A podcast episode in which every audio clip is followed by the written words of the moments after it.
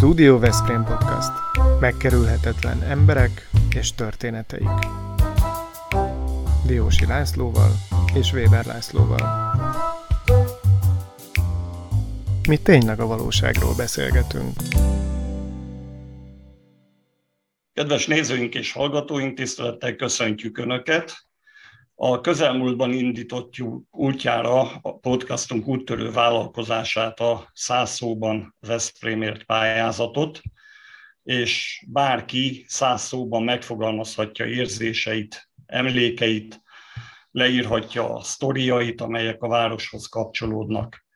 Az ezzel kapcsolatos részletes információk megtalálhatók a honlapunkon, a www.százszóban.hu weboldalon.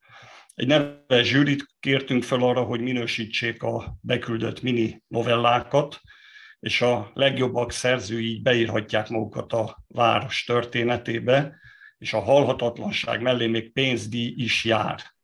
Úgyhogy kérjük, hogy csatlakozzanak, csatlakozzatok a száz szóban Veszprémért Facebook nyilvános csoportjához, Insta vagy TikTok oldalához, ahol folyamatosan információkat adunk a pályázat eh, lebonyolításával kapcsolatban.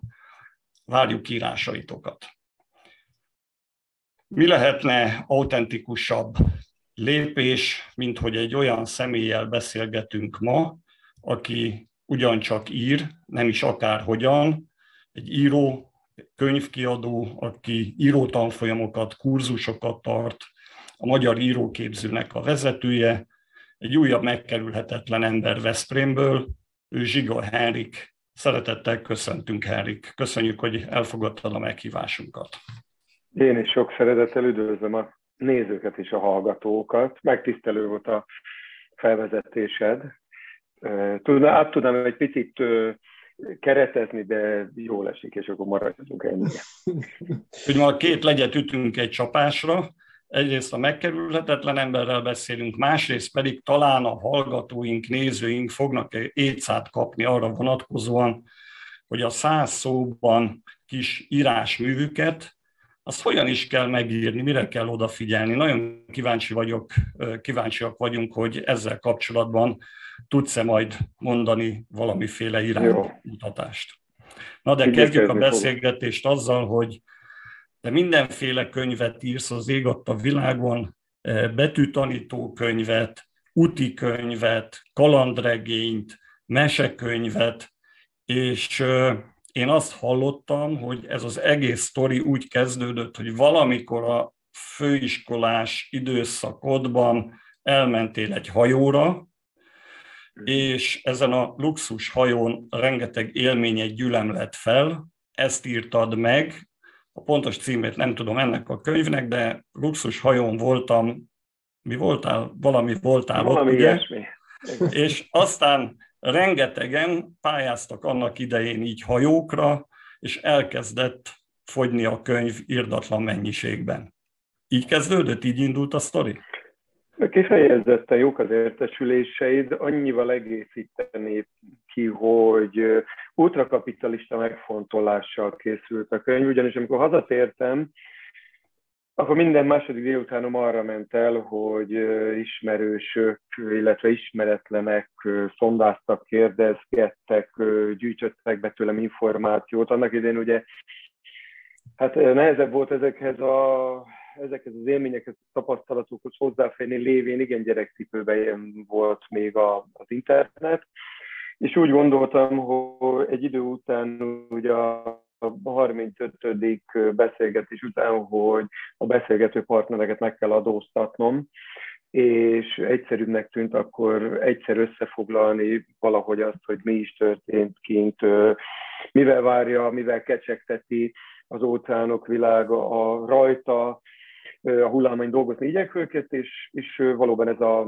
ez a kötet aztán, hogy tisztövek legyünk kihajózott, a, hát, ha nem is az irodalmi vadvizekre, de a könyves vadvizekre, és, és valóban a, így kezdődtek a, hát a, a, ez volt a The Beginning of a Beautiful Friendship, ahogy egy nagy klasszikust idézhetnénk, igen, ez volt a, a barátságunk kezdete az írással. Azt, azt áruld el, hogy milyen pozícióban léptél föl a fedélzetre, és milyen pozícióban távoztál annak idején. Ezért ez egy érdekes karrier lehetett. Igen, ezt most ha ilyen távolatból alaposan végig kell gondolnom, vagy felszolgáló voltam, vagy kapitány, nekem úgy rémlik, hogy felszolgálóként kerültem ki egy ilyen 14 emeletes 55 ezer tonnás hajóra, egész pontosan segéd felszolgálóként, assistant waiterként kerültem ki, és waiterként kerültem haza.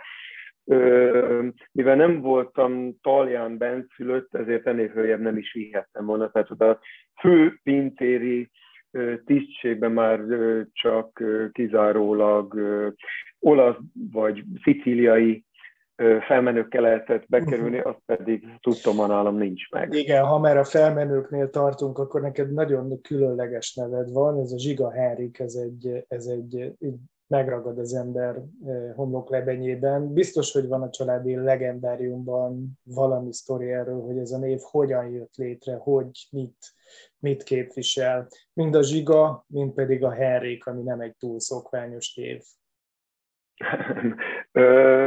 hát ilyen családi, hogy is mondjam, csak etimológiai, hogyha ez itt nem képzavaros, hogy is mondjam, csak látleletet most hirtelen nem tudnék előrángatni.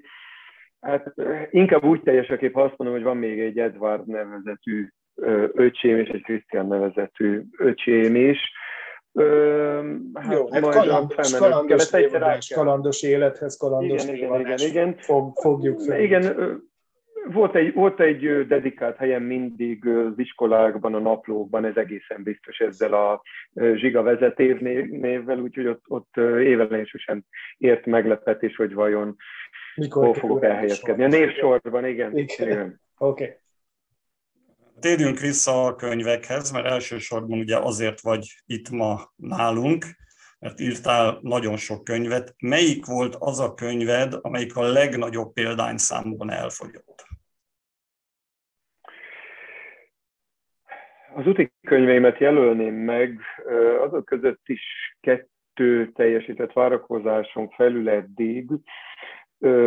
Az egyik a Toszkána című úti könyv, aminek négy-öt kiadása is megjelent, és az én hozzáállásom véleményes jelenleg, mert éppen nem is kapható a könyvesboltokban, már pedig vigyekeznek folyamatosan bevasalni rajtam, csak ezt mindig frissíteni, átdolgozni szeretem egy-egy újabb megjelenés előtt, és itt most nálam pattog a labda immáron két vagy két és fél éve.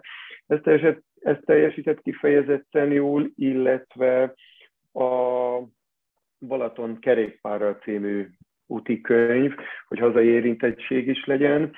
Hozzáteszem, a megjelent köteteknél azért mindig át szoktuk beszélni azt is, hogy milyen várható életciklussal bírnak, és teljesen más elvárásokat támaszthatunk egy klasszikus értelemben, mert a regény, vagy egy szórakoztató irodalmi mű kapcsán, illetve egy, egy útikönyv terén, ami 20-30 évet is nagy szeretettel kibír a könyvesboltok polcain. Innentől kezdve egyrészt a belük fektetett energia, a hozzáadott érték is más, illetve a, a megtérülésük, illetve a könyvesboltokban betöltött hosszú-hosszú szerepük is más. Uh-huh. Én feltétlenül szeretném tőled a következőt megkérdezni. Én is elkövettem egy könyvet, 77 történet Dióhéjban, ez a címe a könyvnek, és az a laikus elképzelésem volt, hogy milyen komoly nyereséget fog ez a könyv majd produkálni. Nyereséget nem produkált, jóformán veszteséget, nem csak azért, mert az összes barátomnak, ismerősömnek ajándékoztam belőle, majd neked is szeretnék adni egy könyvet. Köszönöm. Kíváncsi vagyok, hogy egy profi mit szól hozzá, hanem hogy egyszerűen a megtérülés az rendkívül problémás, ilyen 40-50 százalékos forgalmazási jutalékot elvisznek a forgalmazók, tehát a, a könyves és ez azért borzasztóan csökkenti annak a lehetőségét, hogy viszonylag alacsony példányszám esetén jövedelmező vállalkozás legyen egy ilyen könyvnek a kiadása. Hát még óvatosan is fogalmaztál, 53-56 százalék az a 40-50. Ugye ebben az esetben a, azok a könyvesbolt hálózatok, amik Magyarországon dolgoznak, azzal érvelnek, hogy ők két pozíciót is kénytelenek felvenni ebben az értékesítői rendszerben. Az egyik ugye a nagykereskedőként is jelen vannak, ami azt jelenti, hogy raktározást, logisztikát, ilyen feladatokat látnak el, másrészt pedig a kiskereskedést is, ezt a kiskereskedői hálózatot is üzemeltetni kell, és amikor rávilágítanak arra, hogy milyen négyzetméter árakkal tudnak egy könyvesboltot fenntartani mondjuk a West Endben, akkor, akkor egy picit érthetőbbé válik az, hogy, hogy, hogy, hogy mire fel ez az 53 kötőjel 56 százalék.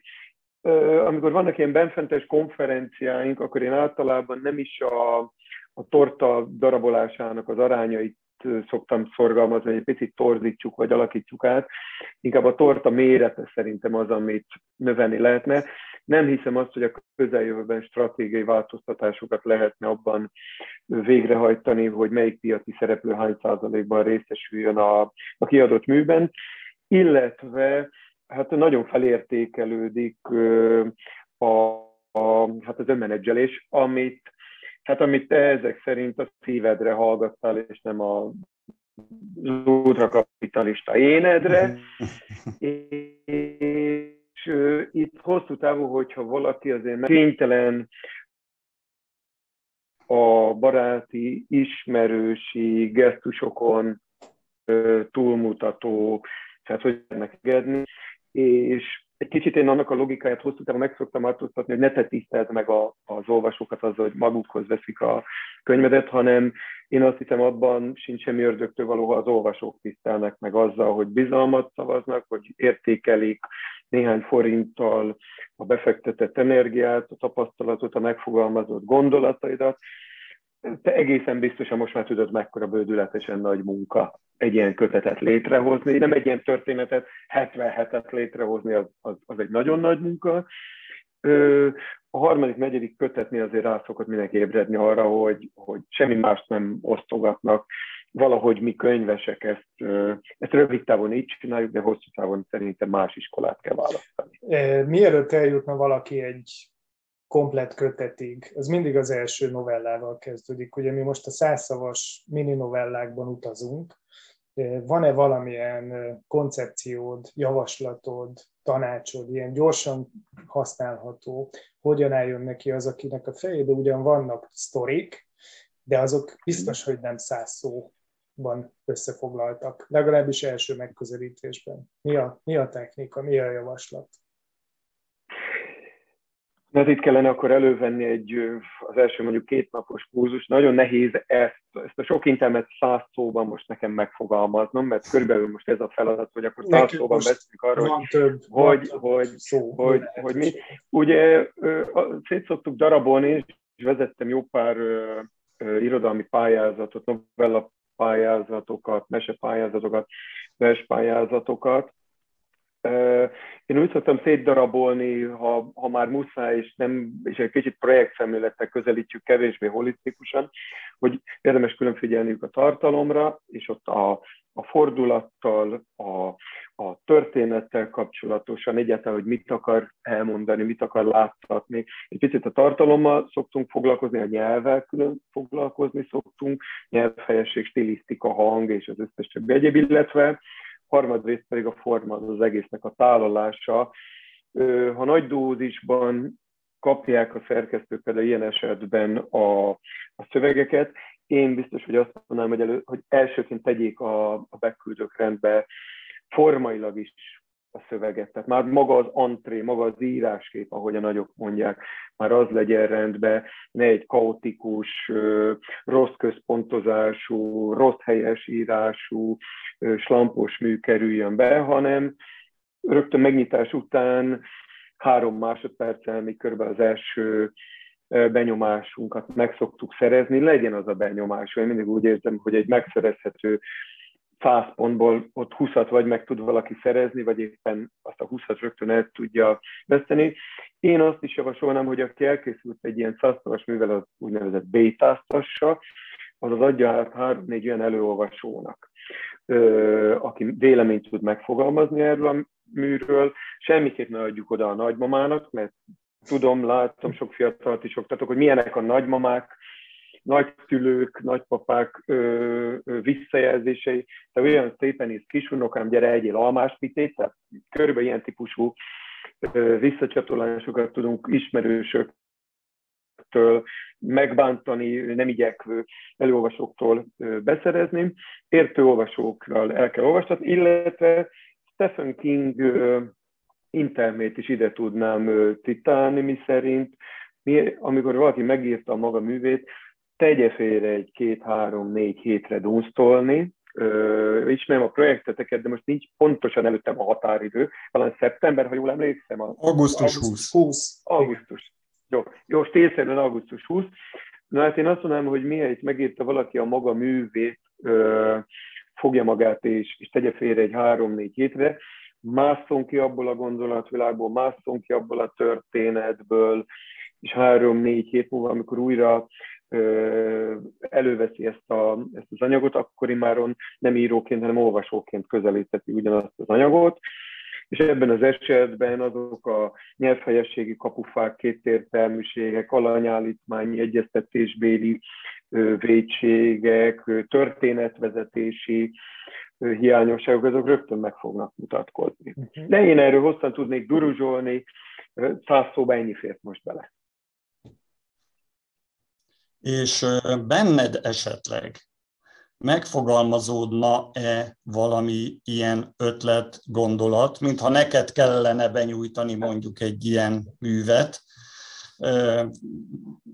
Hogy, hogy, hogy állsz ezzel? Persze próbálunk inspirálni is arra, hogy, hogy mutasd meg magad, nem feltétlenül kell a saját neveden, mert ugye milyen, milyen ciki lenne, ha nem az első díjat vinni el Zsiga Herik egy ilyen, egy ilyen versenyen.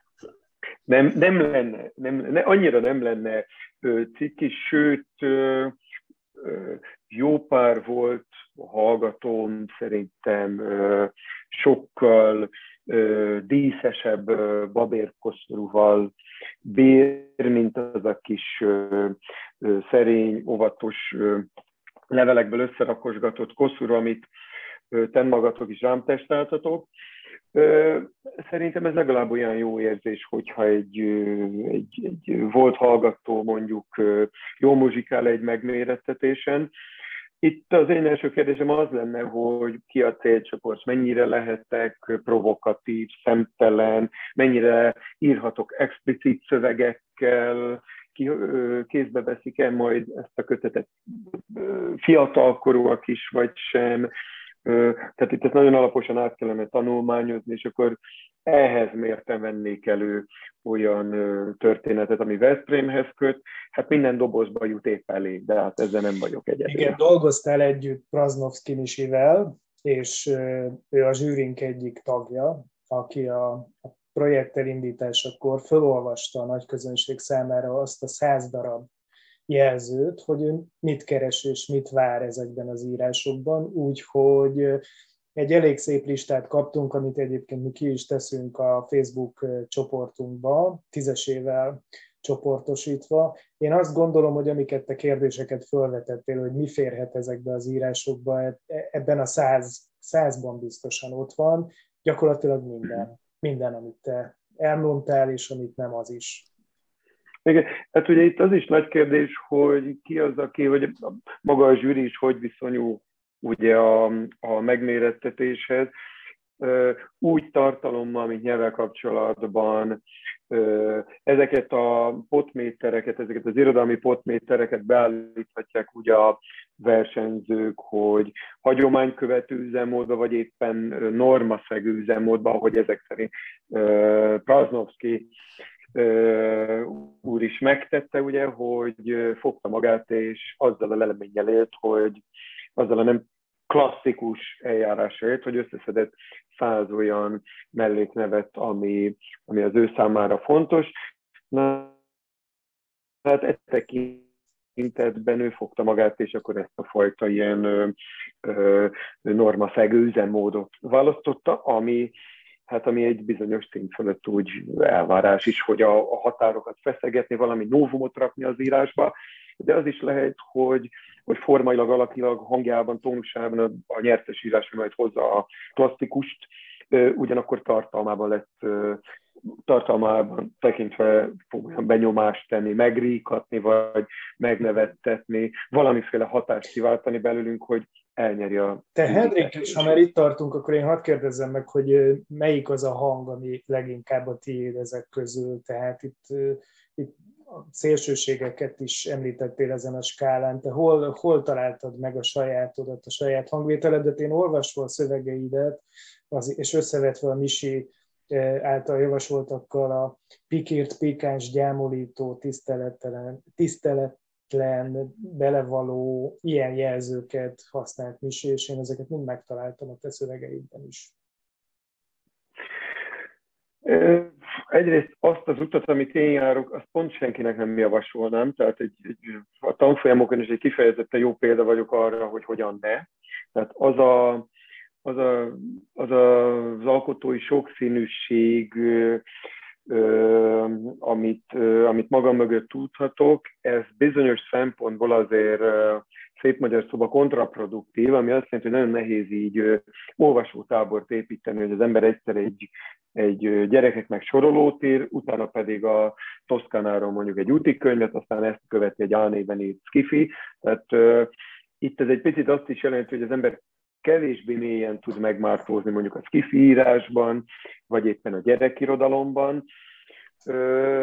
Úgyhogy, és mivel ezerarcú volt a, az a paletta, amit, amiben próbálkoztam, meg próbálkozom, ezért aztán a hang is ezer tónusú. Van olyan kötettem, amiben életrajzok szerepelnek, és ott például úgy kellett döntenem, hogy ha, ha vulgáris kifejezéseket használnak a történetmesélők, akkor ezeket, ezt a fajta vulgaritást nem fogom kitagadni a műből. Nyilván ez nem jellemzi mondjuk az óceános kötetet, ami egy bratizósabb, smúzolósabb mhm. hangvételre tört, megint más mondjuk egy picit elitistán sikerült mondjuk a, a Atmos című könyvem így idők távolából azt, ezt nyilván át is fogalmaznám, de hát ez meg folyamatosan örvény változik bennünk, úgyhogy hát erre most még egy tisztességes választ sem tudok adni erre a mhm. kérdésre.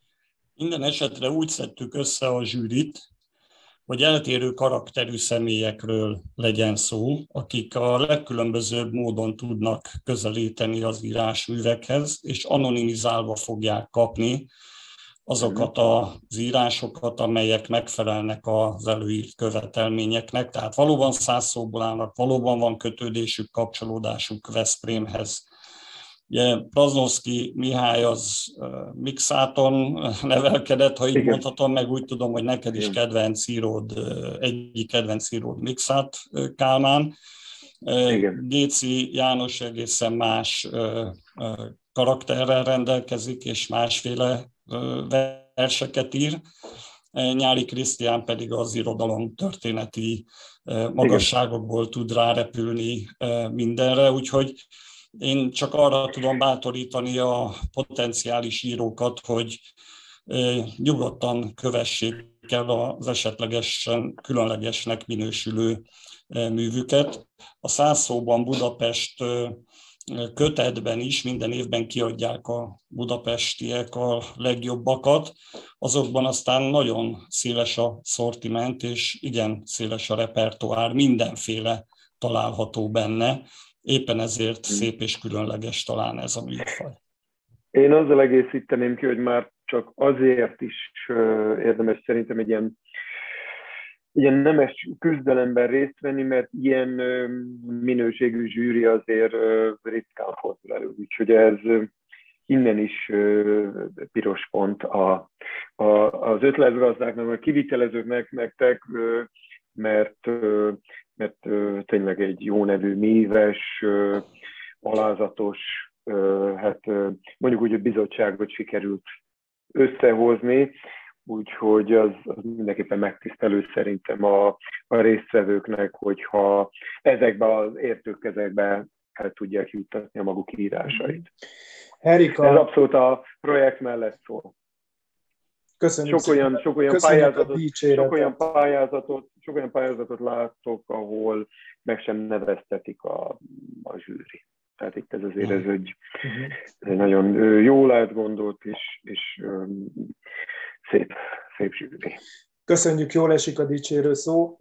Van egy Végül magad maradsz című könyved is, és abban egy hát sokak számára jelent, jelentőségteljes mondat. Ezt kérlek, erről egy kicsit beszéljünk. Így szól egy idézet, az emberi teljesítmény többre értékeljük, mint magát az emberi életet. Ezt csak azért hozom ide, mert hogy mi ugye a történeteinkben éppen a- az emberi életet próbáljuk megjeleníteni. És ehhez képest te mondod azt, hogy amit mi jellemzően értékelni szok, szoktunk, az inkább a teljesítmény, és nem a történet. Az író tanfolyamokon is magával a karakterekkel, a figurákkal, az életekkel, hogyha ezt lehet így ö, interpretálni, vagy, vagy értelmezni, ö, foglalkozunk a, a, a legtöbbet. Ráadásul, hogyha erre rá csatornázom a korszellemet, ahol a közösségi médiában avatarokat építünk, és, és felértékelődik a, az avatarunk, olykor az énünk fölé értékelődik, akkor, akkor lehet, hogy egyre aktuálisabbá válik az, hogy mérlegeljük azt, hogy vajon a, az emberi teljesítmény, vagy maga az emberi élet az, ami fontosabb. Ö, Ebből a kettőből fókuszáljanak az írók az emberi életre. Én eb- ebben magabiztosan mellét fogok állni, hogy, hogy ez legyen a, a fókuszukban. Köszönöm. Beszélgetésünk lezárása előtt feltétlenül ki kellene térnünk arra, hogy most mit forgatsz a fejedben, milyen könyvben gondolkozol, készül valamilyen új könyved?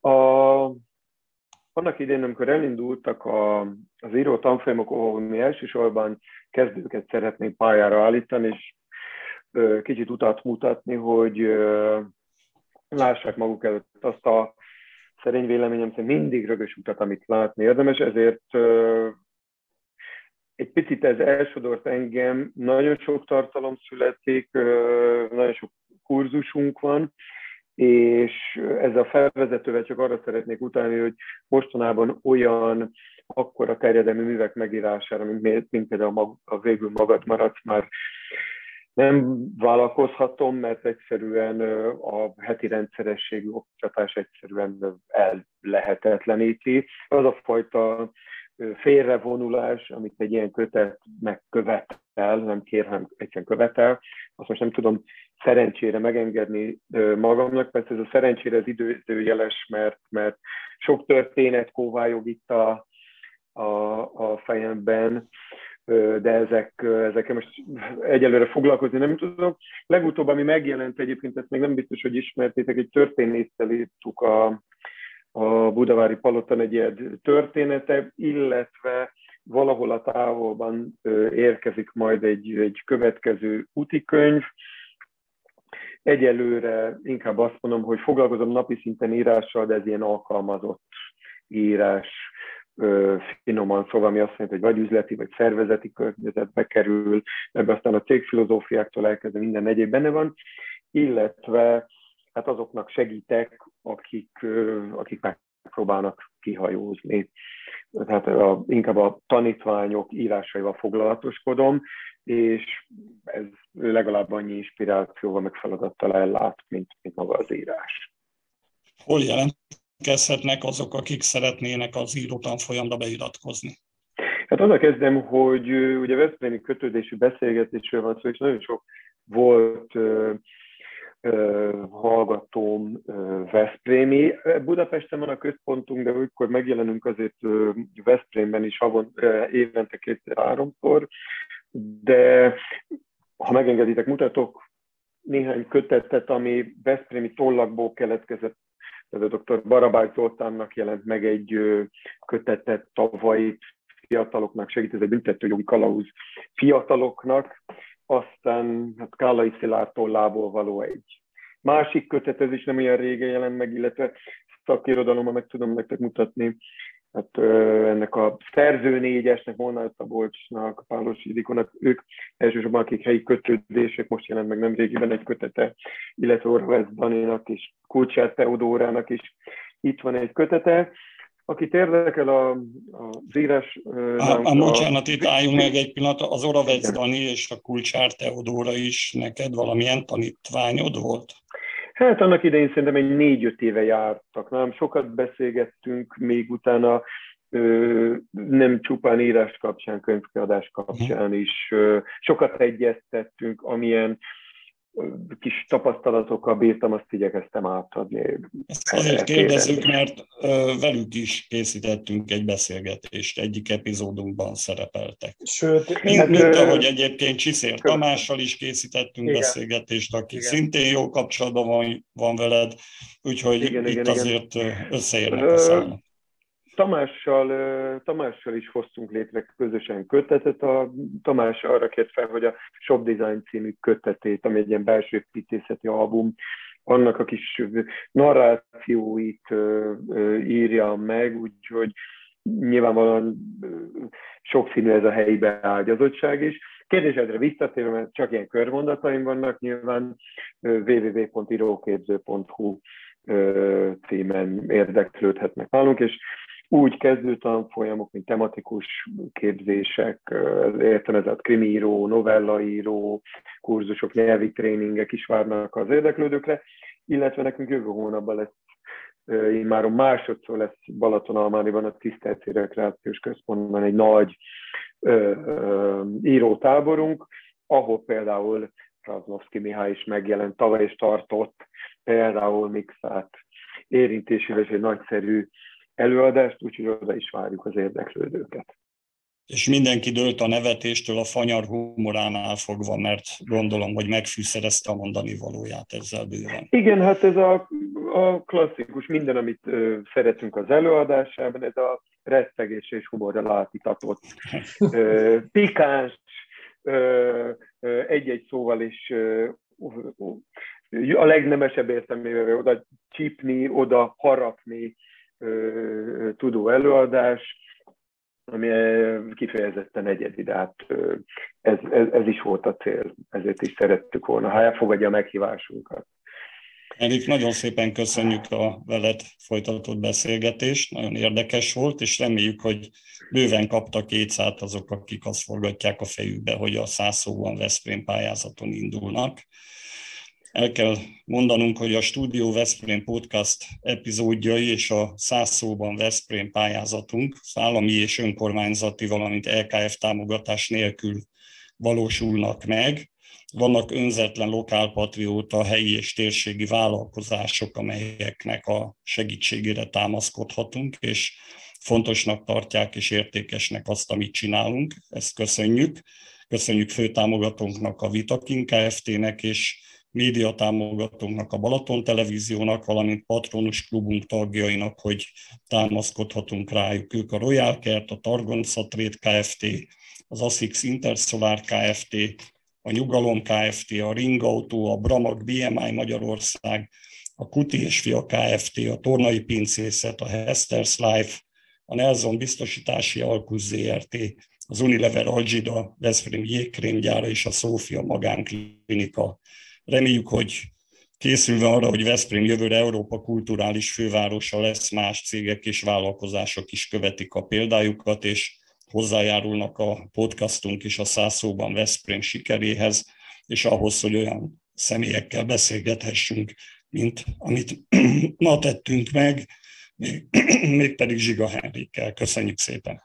Én is Köszönjük, szépen köszönöm. Örömmel, örömmel voltam jelen. Köszönjük szépen, szia, szia! Ez a Studio Veszprém műsora volt. Hallgasson ránk minden pénteken!